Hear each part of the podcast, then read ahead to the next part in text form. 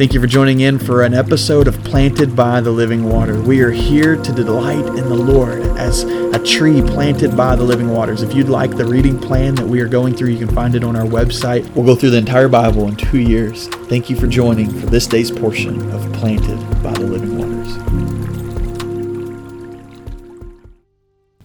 Proverbs chapter 9, verse 10 says, The fear of the Lord is the beginning of wisdom, and the knowledge of the Holy One is understanding.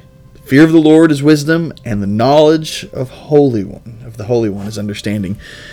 You know, um, you'll hear people say things in life, especially uh, as as you see the younger generation coming up older, and and uh, you'll look at them and you'll you'll often hear at times someone will say, "Man, you are."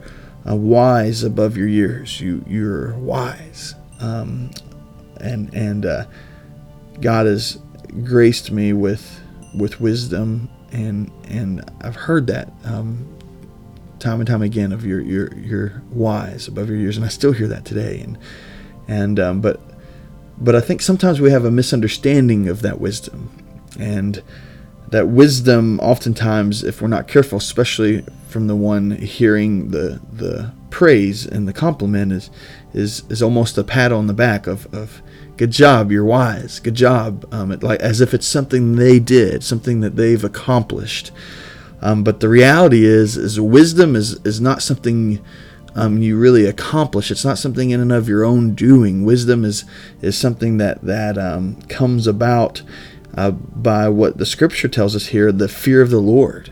And and yeah, I know we have a part in in fearing God, and, and yes, we make the decision to fear Him, and and and yes, we are held accountable for fearing Him. But that wisdom in and of itself is not me gaining all of this um, knowledge and experience um, to be able to respond in appropriate way. Um, the appropriate way is fear the Lord. And if you respond in fearing God, if that's your response, then you are wise above your years. You are wise because you fear God. And not only is the fear of the Lord the beginning of wisdom, but then we also understand that it's the knowledge of the Holy One that's understanding. So not only do we have wisdom here, but we have understanding. And uh, if you want wisdom, you fear the Lord. If you want understanding, um, then knowledge of the Holy One, knowing God, is where understanding comes from. The more you know God, the more you understand the ways of the world. The more you understand the the, the way we're to walk in and the, the the way to respond. And so there's this wisdom of fearing the Lord, and there's understanding of knowing God. And when we fear Him and know Him, then we become wise and filled with understanding. What a blessing that is! And we don't get to take credit for that. We get to to to rejoice in the gift that God has given us through fearing Him and through knowing knowing Him. And so, just want to encourage you when you think about wisdom and you think about someone else's wisdom, understand it as fearing the Lord and as knowing Him. And then let's evaluate our own wisdom based on that.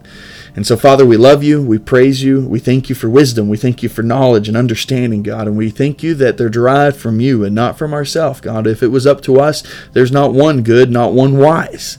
But Lord, since we see that wisdom is the fearing of the Lord, Lord, in fearing you, we become wise. In knowing you, we have understanding. And Lord, what a blessed gift wisdom and understanding is, especially in the world we live in. And so, Lord, would you allow us to walk in wisdom and understanding? In the name of Jesus, we pray. Amen.